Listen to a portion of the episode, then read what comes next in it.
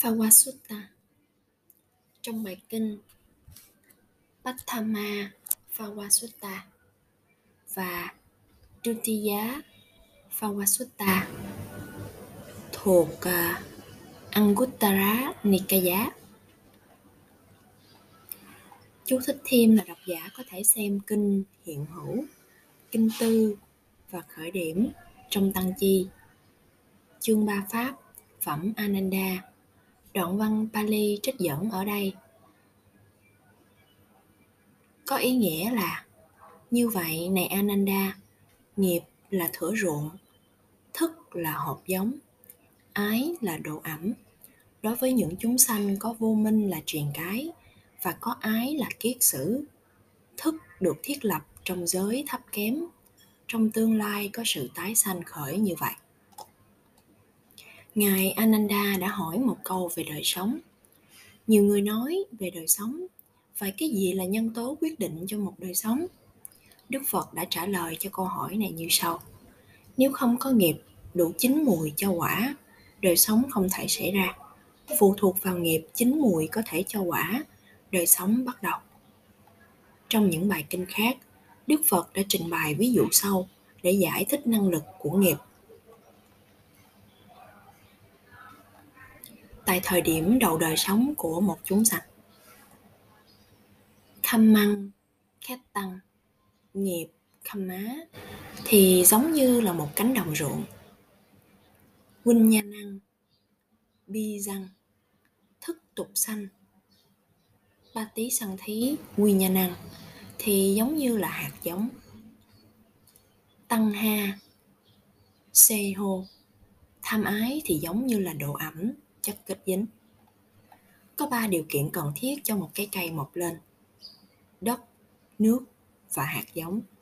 Khi ba điều kiện này có mặt, hạt giống có thể mọc lên thành cây. Tương tự, một đời sống cần nghiệp theo cách như vậy, như cây cần một đồng ruộng. Nó cần tâm tục sanh, ba tí sân thí chích tá, theo cách như một cái cây cần hạt giống để khởi đầu sự sống từ đó. Thứ ba, đời sống cần tham ái tăng hà theo cách cái cây cần nước để mọc lên. Ba điều kiện này đến với nhau một cách hòa hợp, một đời sống mới diễn ra.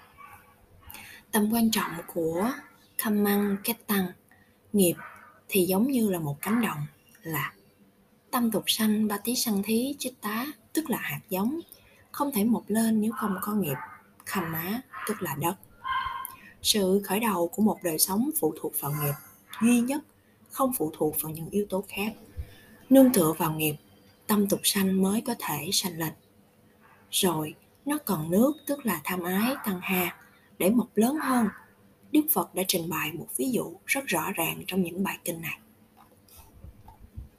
Cái gì được bao gồm trong hạnh? Sankara. Trong lý duy khởi Baticha Samutpada tâm tục sanh Patishanthi Chitta của người nhân loại, tức là thức Vinyana Ở đây, có thể xảy ra chỉ khi có nghiệp, do đó chúng ta có hành duyên thức, Sankhara, Pachaya, Vinyana.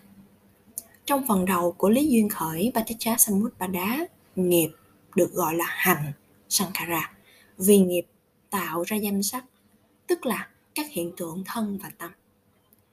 Sankhatang Avi Titi Sankhara có nghĩa là nó tạo dựng, tạo ra, tạo sinh các pháp hữu vi, pháp hành ở đây, hành sankhara có thể được chia thành hai loại, nghiệp thiện kusala kamma và nghiệp bất thiện akusala kamma có 12 nghiệp bất thiện akusala kamma được kết hợp với 12 tâm bất thiện akusala kamma Chitta có tổng cộng 17 nghiệp thiện à, Kusala Khamma được kết hợp với 17 tâm thiện Kusala Chitta tức là 8 tâm thiện dục giới hoặc 8 tâm đại thiện 5 tâm thiện sắc giới.